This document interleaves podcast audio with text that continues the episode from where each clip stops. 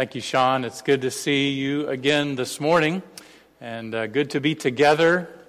We gather, yes, to see each other and enjoy the fellowship that we have with one another, but we especially gather to the Lord Jesus, don't we? We gather around Him, and uh, one of the primary ways that we do that is by gathering around the Word, uh, the Word of God. And so I appreciate the opportunity to spend this time with you and share God's Word with you.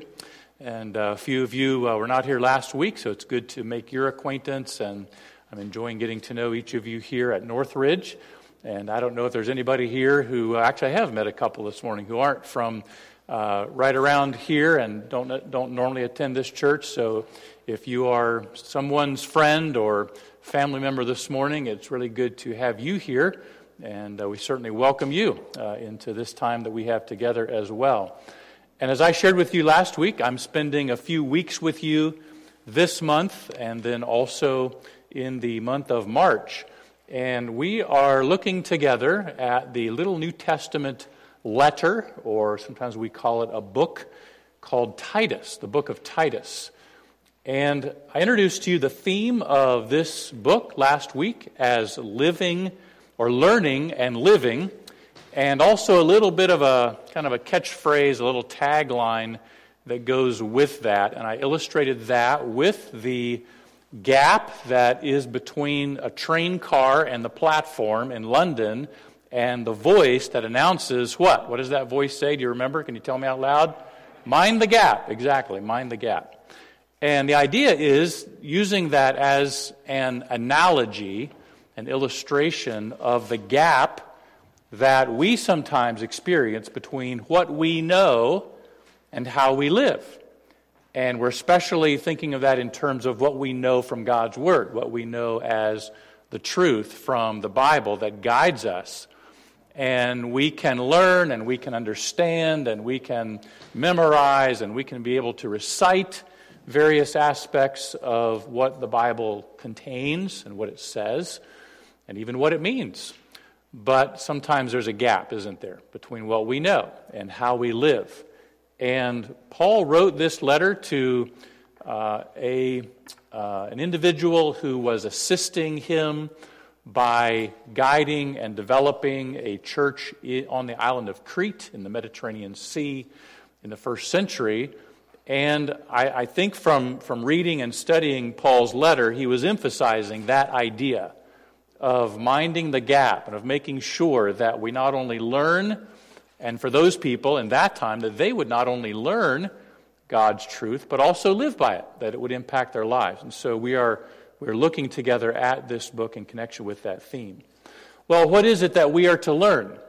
Last week we looked at the first few verses, and we see there in verse one that uh, we, we learn the truth, the acknowledgement of the truth. We come to know the truth. And at that time, the truth, the absolute certainties that guide our lives, came from God through individuals that He uh, gave the opportunity, that He enabled to deliver those messages. They were called apostles. And, of course, one of them was Paul. Paul delivered truth to this man, Titus, and then Titus was delivering this truth to leaders in their group, in their gathering, in their church, we would call it, who would then teach the people. Well, how is the Word delivered to us today? It comes to us through the written scriptures that we have, called the Bible. But God has also set up in the church today leaders who guide the church organizationally, but also who teach the Word, who teach the Scriptures in a way that is intended not just to educate us, but to transform us, so we can live out what we learn from God's Word. And so our focus today is on delivering these life-changing truths, or collectively truth, delivering life-changing truth. And so look with me, uh, actually what I'll do is start in verse one, and then uh, read the first few verses, and then continue starting with verse five down through verse nine that we will look at more closely this morning. So Look with me at Titus chapter one, starting in verse one, and I'll read it for us. Paul, a bondservant of God and an apostle of Jesus Christ, according to the faith of God's elect and the acknowledgement of the truth, which accords with godliness, in hope of eternal life, which God, who cannot lie, promised before time began, but has in due time manifested his word through preaching, which was committed to me, according to the commandment of God our Savior. To Titus, a true son in our common faith, grace, mercy, and peace from God the Father and the Lord Jesus Christ our Savior. For this reason, I, Paul says, left you, Titus, in Crete, that you should set in order the things that are lacking and appoint elders in every city as I commanded you. If a man is blameless, the husband of one wife, having faithful children, not accused of dissipation or insubordination, for a bishop or an overseer must be blameless as a steward of God, not self-willed, not quick-tempered, not given to wine, not violent, not greedy for money, but hospitable, a lover of what is good, sober-minded, just, holy, self-controlled, holding fast the faithful word as he has been taught, that he may be able, by sound doctrine, both to exhort and convict those who contradict. Now look back uh, at verse five, and you can see Paul's instruction to Titus was that he would set in order the things that are lacking. And that could have included a number of things, but specifically, Paul identifies it as finding and enlisting people who would hold positions of leadership in that church, but also who would declare the word to that church. And they would deliver not only truth, but truth that changed those people's lives. As we get started today, what I'd like to do is think in terms of the relevance of this for us here today, because sometimes we look at something that was written thousands of years ago, and we think, well, that was for them, this is now, and how does that pertain to us today? And I know for many of you that's assumed, you you know that it is relevant, but I think it helps to think of how and the practical ways that it is. So I know you have a handout, I think, there in front of you, and so there's going to be a lot in between the uh, the little points that you have there, but those can just kind of guide you, and maybe some things that are helpful for you, you can jot down as well. So how is this this idea of, of especially those who, the people who, deliver life-changing truth relevant for us today? Well, first of all, we should all be aware of the kind of people who are influencing us. I listened to Christian radio on my way in this morning. There are many, many people who are on the air who we would say claim to speak for God. There are multiplied thousands of books and websites and blogs and podcasts and all kinds of opportunities for you and for me to listen to people who claim to teach truth, and specifically from God's Word. In the year twenty twenty, religious books generated six hundred sixty-seven million U S dollars in revenue. fifteen percent of all podcasts are religious. Listenership to religious podcasts has grown nearly thirty percent a year over the past decade. And obviously I'm quoting from some resources as I give you these statistics. And that is nearly triple the average growth rate of all podcast estimated downloads. So guess which area, which category of podcast is growing exponentially the greatest? It is religious podcasts, specifically. And many of these voices sincerely wish to edify believers. But there are certainly some that do not align with the whole counsel of God. and frankly, some of it is market-driven. The primary venue for teaching truth is right here. It is your local church. As Paul described it in First Timothy three fifteen, the church of the living God, the pillar and ground of the truth. And the most trustworthy source of teaching is leaders in your local church whom you know to be qualified in their character as well as sincere in their motives. So we need to evaluate. We need to be aware of the influences on us. And, and just because it claims to be religious or spiritual or even have Christian tagged onto it as a label, we have to be discerning, don't we? And make sure that those who are influencing us truly represent God's truth and are qualified by their character and their understanding to do so. The, the relevance to us today also includes the fact that, that the church is where these messengers we are looking at today grow. It's where they grow up. It's where they develop. It's where they are prepared and equipped to fulfill the role of leaders and teachers in the church. Tomorrow's messengers of the word are sitting here this morning. And that's something for us to be aware of. Just as Titus was instructed to appoint elders, presumably from among men who were already there in those churches, in those gatherings of believers, in the same way today, churches should be cultivating and identifying and preparing men who will one day be qualified to fulfill this role, either in their own church or in another church. Now, for those who, who know me or I've been introduced to you, you know that I am a professor of pastoral studies. I teach in a Bible college, and this is what I do. I, I teach young men who are aspiring to and preparing for pastoral ministry, those who will lead churches and preach the word. But I say this often, it's not primarily my job. It's not primarily the role of a school to identify and equip and prepare and commission individuals into ministry. That's the role of the church. Oh, I'd love to help, and we're there to partner and support in ways that, that God has enabled us to do. But it's primarily up to the church to identify and cultivate and develop these leaders. And so so, so talking about those who deliver the, the, the life-changing truths of God's word is very relevant to, to all of you here today.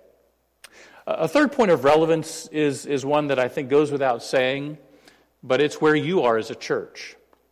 God has blessed you with leaders and with others who teach the word here. You're in a prayerful process of seeking someone who will fulfill a key role in leading and feeding this church as a pastor.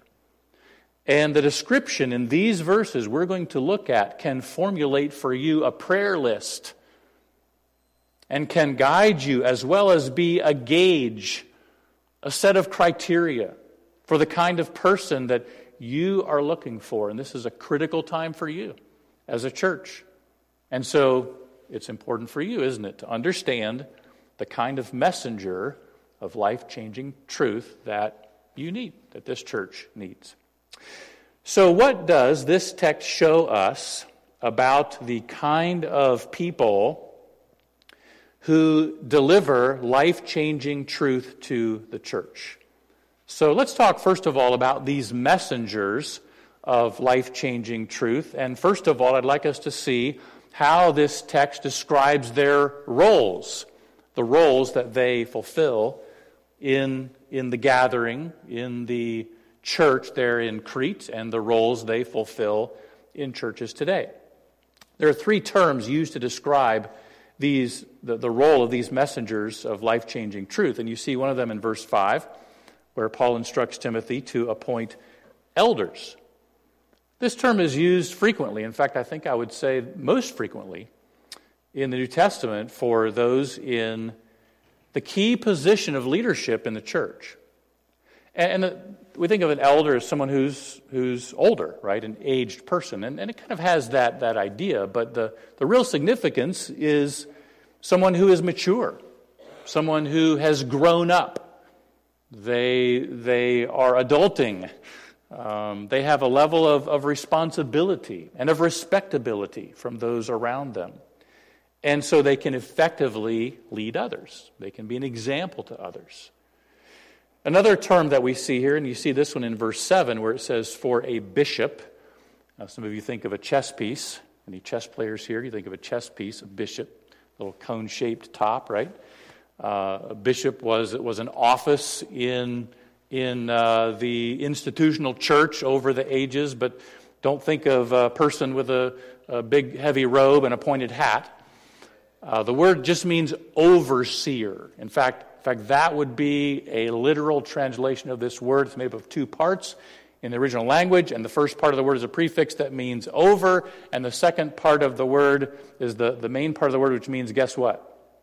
See, you got it, right? We even might use the word supervise, super, over, vise, viz, video, visual, see, right? You get it? So, so that's what this word means. It means an overseer. So it's not, not some formal, you know, overly dignified office holder or officiant. That's not the idea of this word. It does imply leadership. There is an element of authority that is inherent with this idea. But, but it's the idea of, of being of someone who supervises, and it relates to this leader's oversight of the church spiritually and organizationally. Now, I want to show you something that's not in this passage, but does relate to what we're talking about here that kind of ties this together. So, so turn just a few pages over to the right, a few of these little New Testament books over to the book of First Peter, First Peter chapter five. There's a term that we don't see in, in Titus, but it is used in connection with those two terms of, of elder and overseer, and I want you to see it here in First Peter chapter five. So now here it's not Paul speaking, it's it's Peter. You know who Peter was, right? The fisherman, became a disciple, became the apostle. So this is Peter now. And look at what he says in First Peter chapter five, verse one. The, and there's our first word, elders, who are among you, I exhort. I who am a fellow elder, and a witness of the sufferings of Christ, and also a partaker of the glory that will be revealed. What's the first word in verse two? Shepherd, shepherd, the flock of God which is among you, serving as, what's the next one? Overseers. Now, Peter here is talking to the leaders in the churches to whom he's writing, and here he uses those two terms that we just saw in Titus, right? So he identifies them in elder, as elders and as overseers, and he's talking not to individual separate groups, but to the same group of people. And he also calls them, in verse two, shepherds, and that is the word that means pastor. Pastor is from a Latin word that means a shepherd. So, so here these three words are used together, right? Elder and overseer, and then shepherd, which means pastor. And Peter's talking to one group of people. He's calling on these leaders and, and challenging them about how they live and the lives they live with their people, before their people, and their accountability and the reward that comes from the chief shepherd when he will appear and reward them. So I show you that, and we can go back to Titus now. I show you that because I want you to see how the, these terms are used not as exact synonyms. They don't all mean the same thing, but they refer to the same person, somebody who holds that same position. So, so back in Titus, Paul is telling Titus to enlist individuals who will be pastors, who will be shepherds, who will be overseers, who will have a level of maturity and respectability that these people can, can listen to and respect and follow. Now, there is one more term here in Titus one that I do want us to see, and this is not one that we necessarily call someone in this position, but we see it in verse seven. It's very important where he says a bishop or an overseer must be blameless as a steward, a steward of God. A steward is a household manager. A steward is someone who oversees, is kind of a caretaker and a manager of a household and manages that household in behalf of someone else who is the actual owner or the master of that household. So a steward is not the owner, but the steward is responsible for how it operates and is accountable to the owner or the master.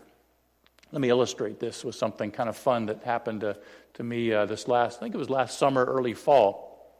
I have a friend, and uh, my, my friend bought a new car. It was actually not a brand new car, it was a twenty eighteen, and I wrote down the description to make sure I got it right. twenty eighteen E four hundred four-matic Cabriolet convertible Mercedes-Benz. Dark charcoal, hard top, automatic open and close. And he said, "Hey, I got this car. You want to take your wife on a date?" It's like, uh, made me a little nervous, but I said, that would be fun. He said, "It's yours."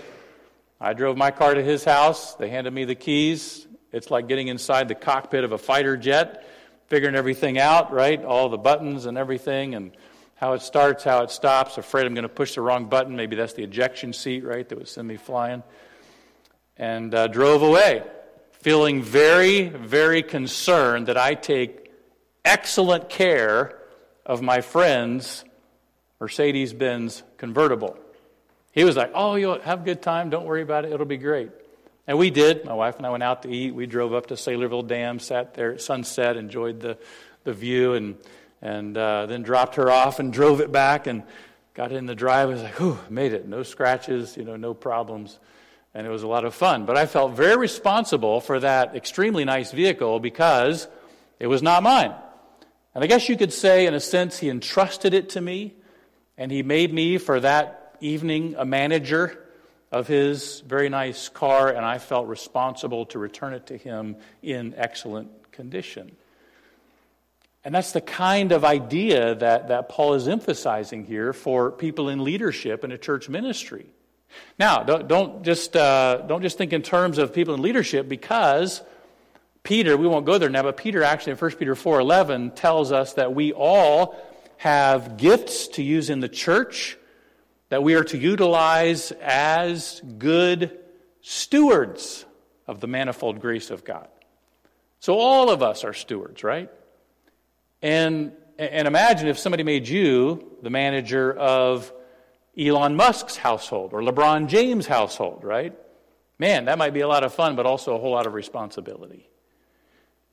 Well, Paul says to Titus, an overseer must be blameless as a steward of whose household?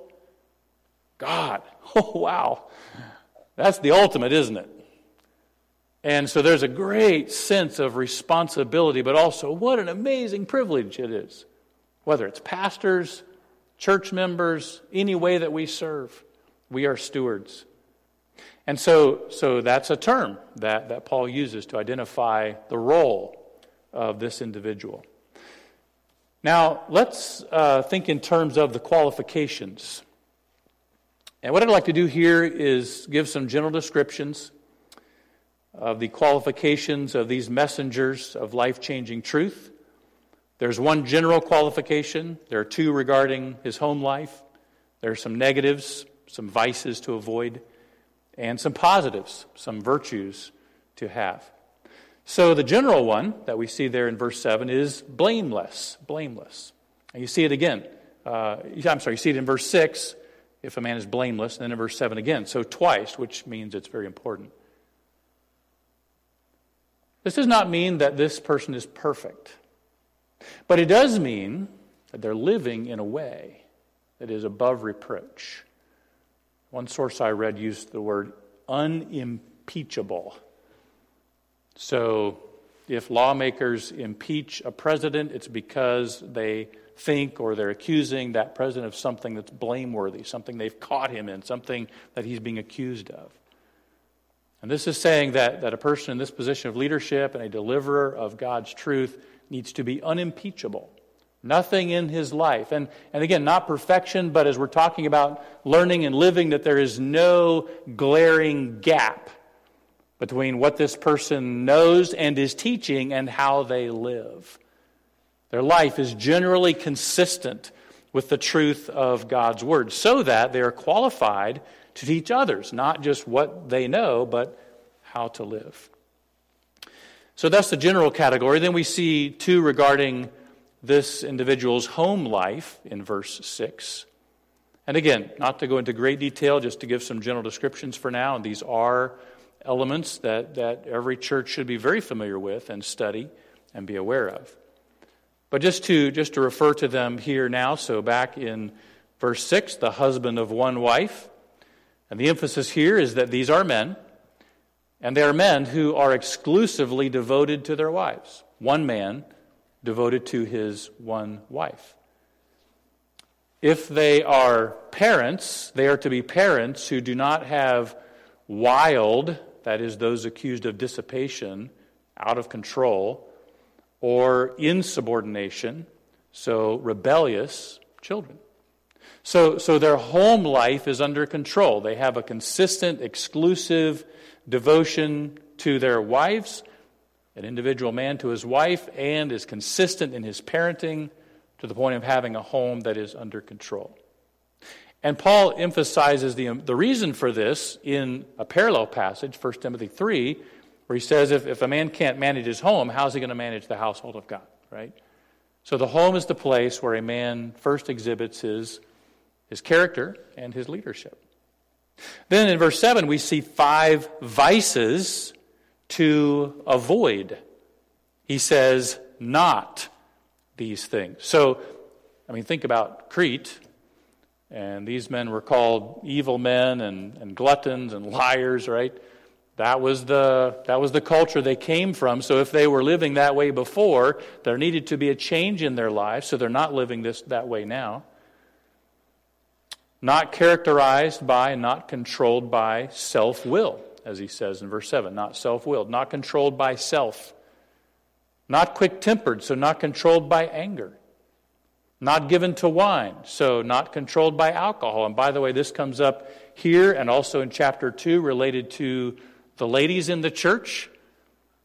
Sounds like there was a problem in their culture with alcohol, wasn't there?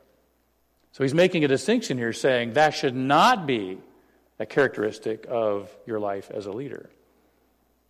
Not characterized by conflict, not violent. Not characterized by a desire or control of money, not greedy for money. So, so what does control these people? What should every believer be controlled by, or who? The Holy Spirit, right?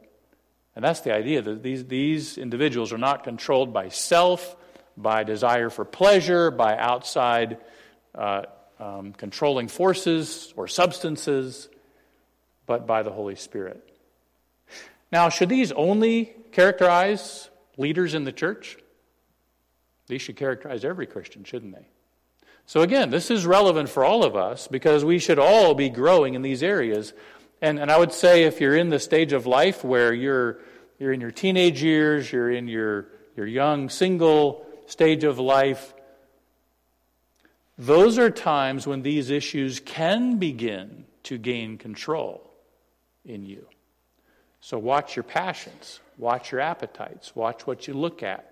Watch what you indulge in. Be careful of those temptations because those are the steps toward being controlled by something outside of yourself. And guard yourself against those just as a man, just as a woman, just as a believer.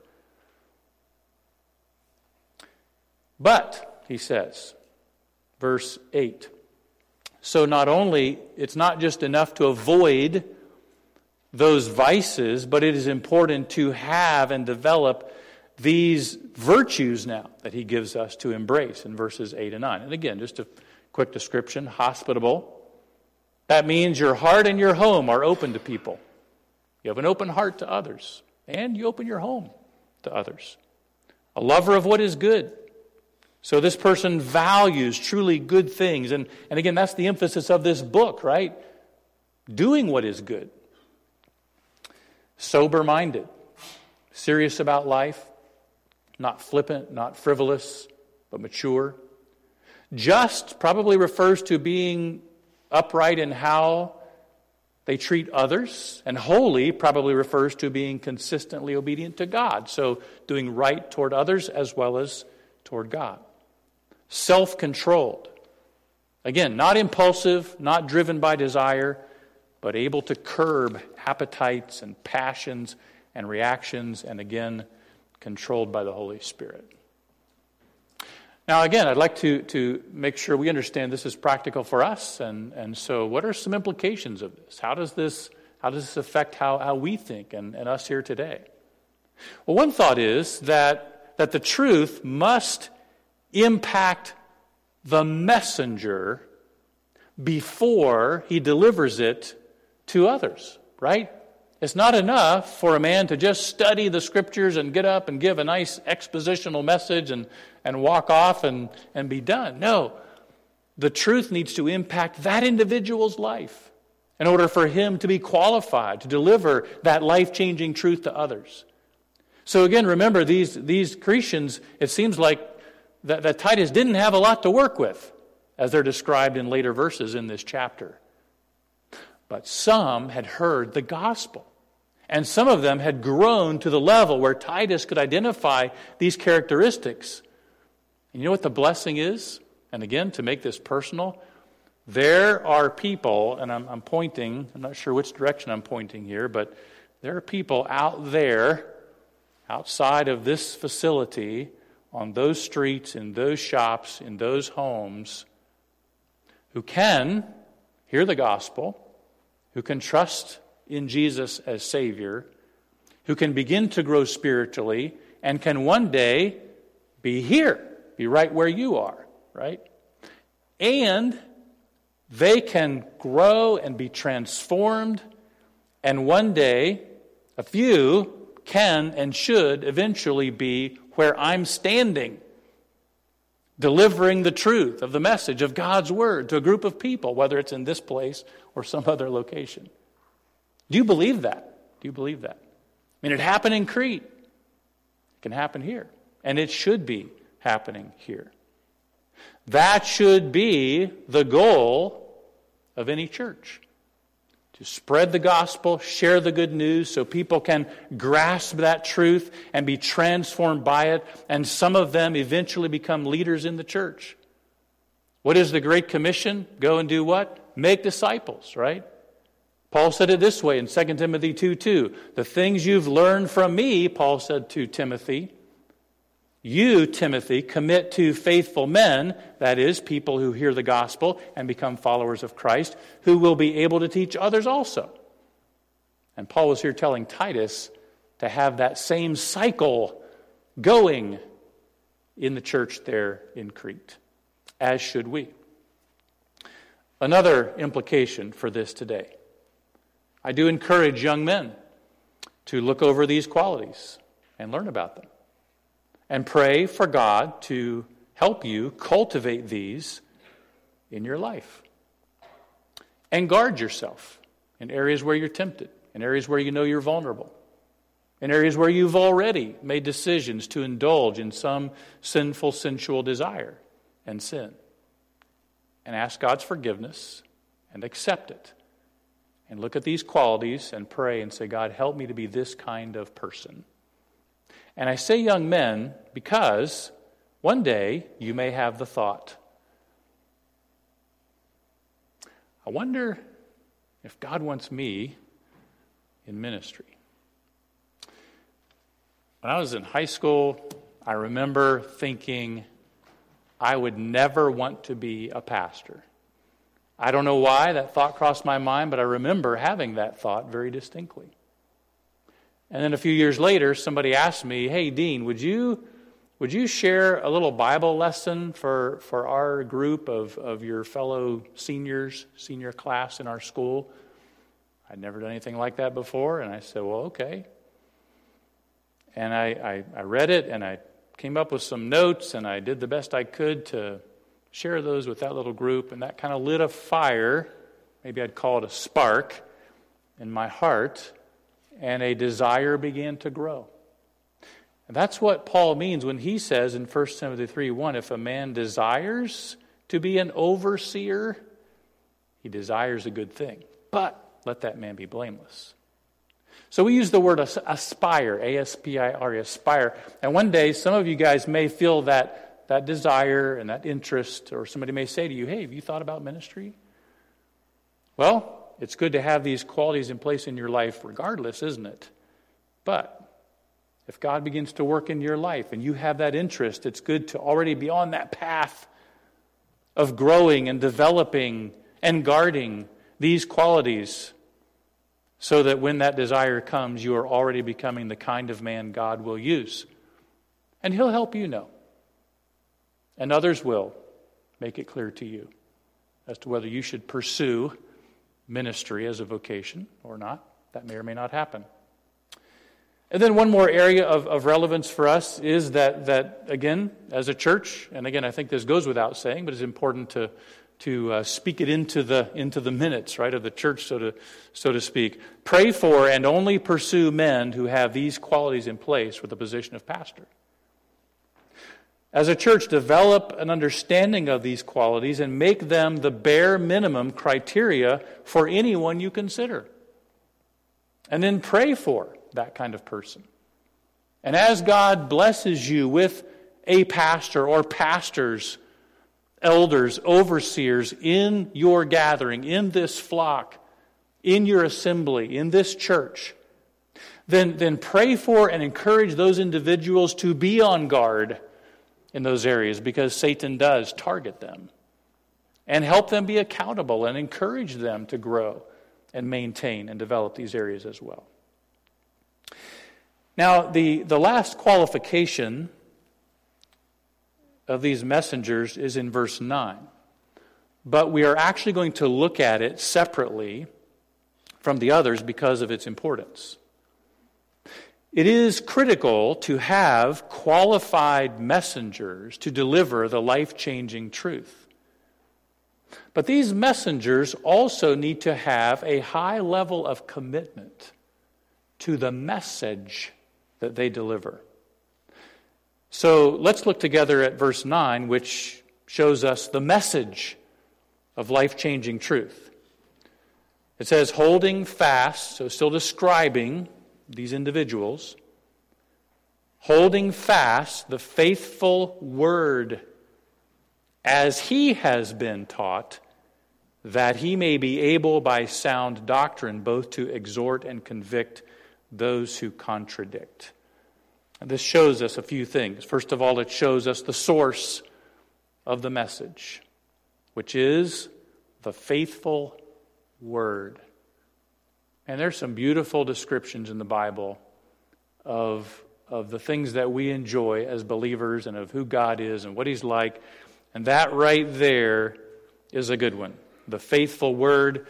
And, and you could also give this the meaning of the trustworthy word, the trustworthy word. So what he's talking about here is the fact that God has given a reliable and trustworthy source of a message to those who deliver those life-changing truths, and that is the trustworthy word.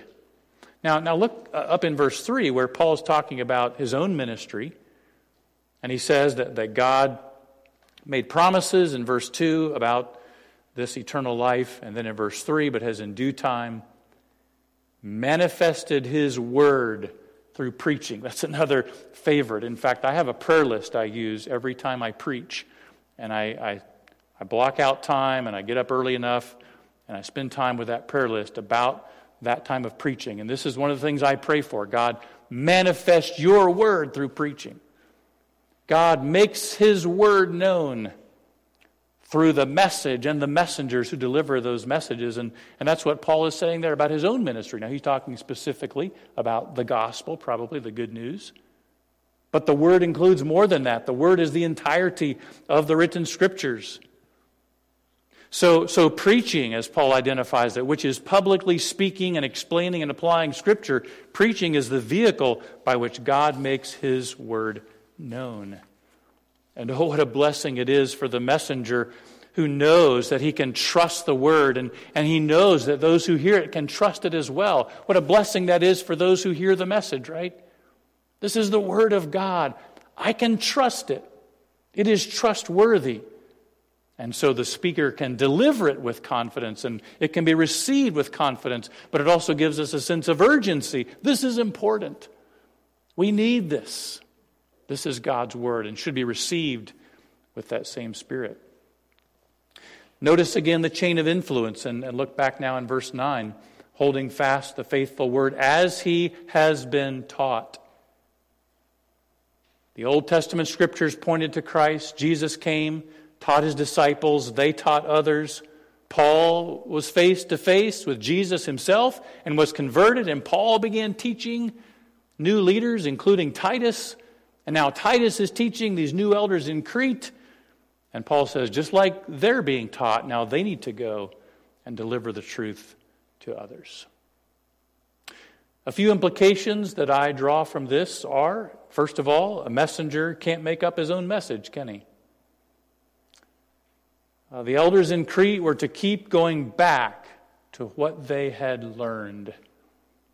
This is this is good for all of us in, in church life, because some of you are teachers, maybe you teach a class or you help with a Bible study. I would say even, even teaching your own children. Peter said again in First Peter four, verse eleven, if anyone speaks, referring to those who claim to teach truth, or whether it's through preaching or teaching or even counseling or conversing, if anyone speaks, let him speak as, and he uses an unusual word there, the oracles of God. And the word oracles means divine utterances. And what he's saying is, hey, if you speak and you claim to speak for God, you're teaching, you're preaching, you're, you're counseling, you're conversing, you're giving advice, make sure that what you say corresponds clearly and directly to what God has actually said. Very important for all of us. So the messenger can't make up his own message. Another implication is that the messengers must resist pressure to let go of the true, trustworthy word. Notice he says, holding tightly, clinging, we might say, having not only not only a, an attachment to it, but a heart devotion to it. I'm loyal to the word, and I love the word. The messenger must resist pressure to let go of the true, trustworthy word. And it is tempting, I can tell you from... From being a pastor, it is tempting to look for something novel, something glitzy, saying something in a way that just kind of grabs people's attention. That's always a temptation for a speaker. Nothing wrong with being pithy or or saying something to, to get people to listen. But but if we're depending on that, relying on that, we're not relying on the, the true and trustworthy word. It's tempting to look for something that's not so negative, that's more accommodating, that sounds more sophisticated. And this is a very real, intense pressure in our day. And you've heard news, you know that there are things going on in other countries and in our country, attempts to put limits on and restrictions on what we say that the Word of God teaches. It's tempting to give in to that and to accommodate. But this is where the church and any who deliver the Word must resist that pressure.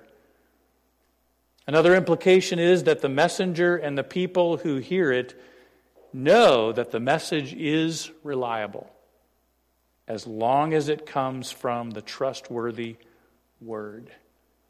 And that requires a degree of labor, doesn't it? In fact, Paul talks about elders who labor in the word.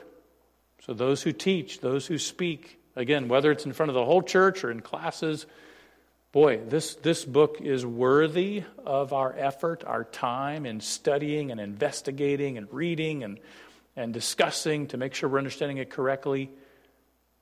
Not only is it worthy of it, it demands it, because we want to reflect what God God's Word says accurately and clearly and not add to it or take away from it. So the source of the message of life-changing truth is the faithful Word. And then we see the content of the message as well here in verse nine, that he may be able by sound doctrine, by sound doctrine. Doctrine just means teaching. It is it's talking about the truths that we find in God's Word, about God himself, about the creation of the world, how it all began, about who we are as as mankind, about the reality of sin, what it does, its effects, about the purpose that God has and, and the plan that He devised for providing redemption through the death and resurrection of Jesus, the Son of God. The teachings of God's Word about the Bible itself, God's revelation of Himself to us, about the reality of eternity and heaven and hell and angels, Satan, demons, and the end times. That that vista that He puts out there in front of us about how everything will be consummated in God's design and in His time. These all make up the content of the message we deliver. But look, look at how Paul describes it. It needs to be healthy. That's what the word sound means. Healthy doctrine. That means it's strong, it's robust, it is, it is not corrupt. How could teaching be unhealthy? Emphasizing one part, but neglecting another essential part. Adjusting it to fit how we think rather than adjusting how we think to fit the truth. Altering it, shading it, simplifying it to fit popular views or the pressures of the world around us. Inserting our own opinions and representing them as God's truth. Twisting the ideas to fit an agenda. Those are some examples of unhealthy doctrine. Healthy means it's accurate. It is no less and no more than Scripture says or allows. And it is robust. It is not oversimplified. And, and we fit our beliefs to the doctrine, not the other way around. Now, now keep our theme in mind of closing the gap between learning and living. And this is very important when thinking about doctrine. That word is a little bit of a sleeper for some people, right? Even the word, like doctrine. Okay, wake me back up when you're done. I understand. But here's the thing. What, what Paul is emphasizing is that doctrine is not an end in itself. It should transform our lives. And that leads to another element of the message that he identifies here. He says, he says, we're not just looking for people who can stand up and spout theology. No, they hold fast the faithful word as they've been taught, that they may be able by this sound doctrine to exhort and to convict those who contradict. So what we see here is the impact of the message. When preaching, we have a term for this. You know what it's called? Application. Or there's a technical term that we learn in seminary, stepping on your toes. You've heard that term, right? It's application. It's saying, okay, here's the truth now, folks. Here's how we need to live. This is how it should impact our lives. So let's talk about the impact of the message. The word exhort means to call to action. It can have the idea of encouraging, saying, hey, it's going to be okay, and hey, you can do this. That idea is included, but, but it's more than that. It's saying, hey, let's go. It's time to act on what you have heard. So the messenger's job is not just to teach the truth, but also to tell you how to obey that truth and to urge you to do it. It includes explaining what the text means because you need to understand what it says, but then challenging wrong thinking, wrong beliefs, and attitudes, and behaviors, and calling you to believe what the text says and align your life to it. And then there are some who, who contradict. In other words, they oppose, and he identifies them here at the end of verse nine. And, and he says you also need to be able to, to convict them. The idea is to, to rebut those wrong ideas, to challenge that wrong thinking. And, and there were false doctrines being spread by other messengers. He identifies them, again, in verses ten and eleven in this passage. So he's saying, hey, Titus, it shouldn't just be you who is equipped to stand up and counter those wrong ideas, but you should make sure that those other messengers of God's word can do that as well. to refute those ideas and to warn people about them and show them the truth so they won't be led astray. But you know what's interesting here is ultimately the hope is that those who believe and promote those wrong ideas will actually turn and embrace the truth. Look at what he says down in verse thirteen. This testimony is true, speaking of the, the description of those, those Cretans. Therefore, rebuke them sharply, that they may be sound in the faith.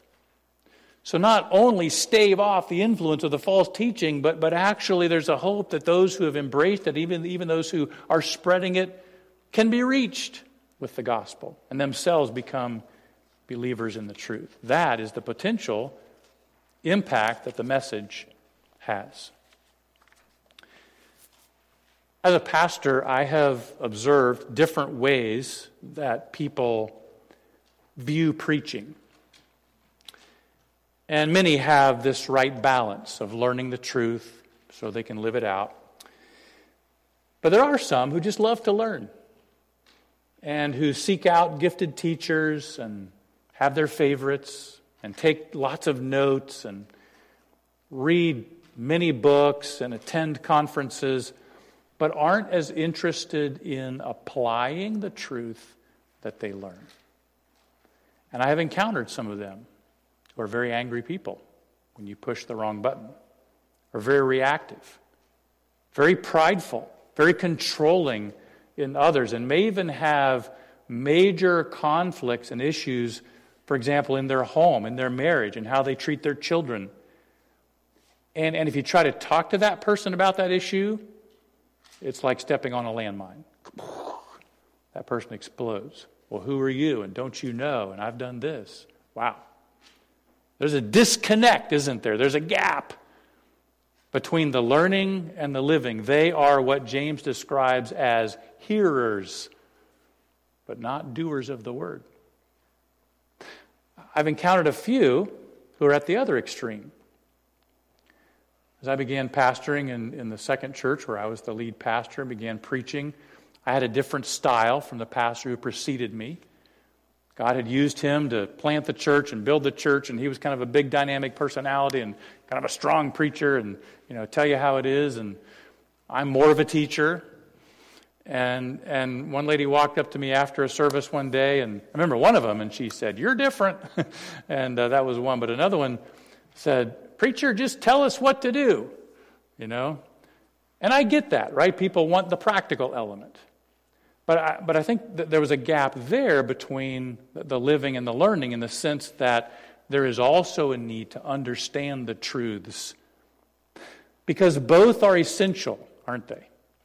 Life must be anchored to truth. We need to know that what we're being told comes from the truth of the Word of God. But truth must also impact our lives. It's not enough to have the knowledge in our heads. It must affect the choices we make day by day. And some of us are teachers. But all of us should be learners. And when we are listening to anyone teach the Word, we should be ready to hear. And not only what they're telling us, but, but how to apply it and the implications it has for our lives, and how we should change. Now, there's something very important to keep in mind for all of us, those who deliver these truths as well as those who hear them.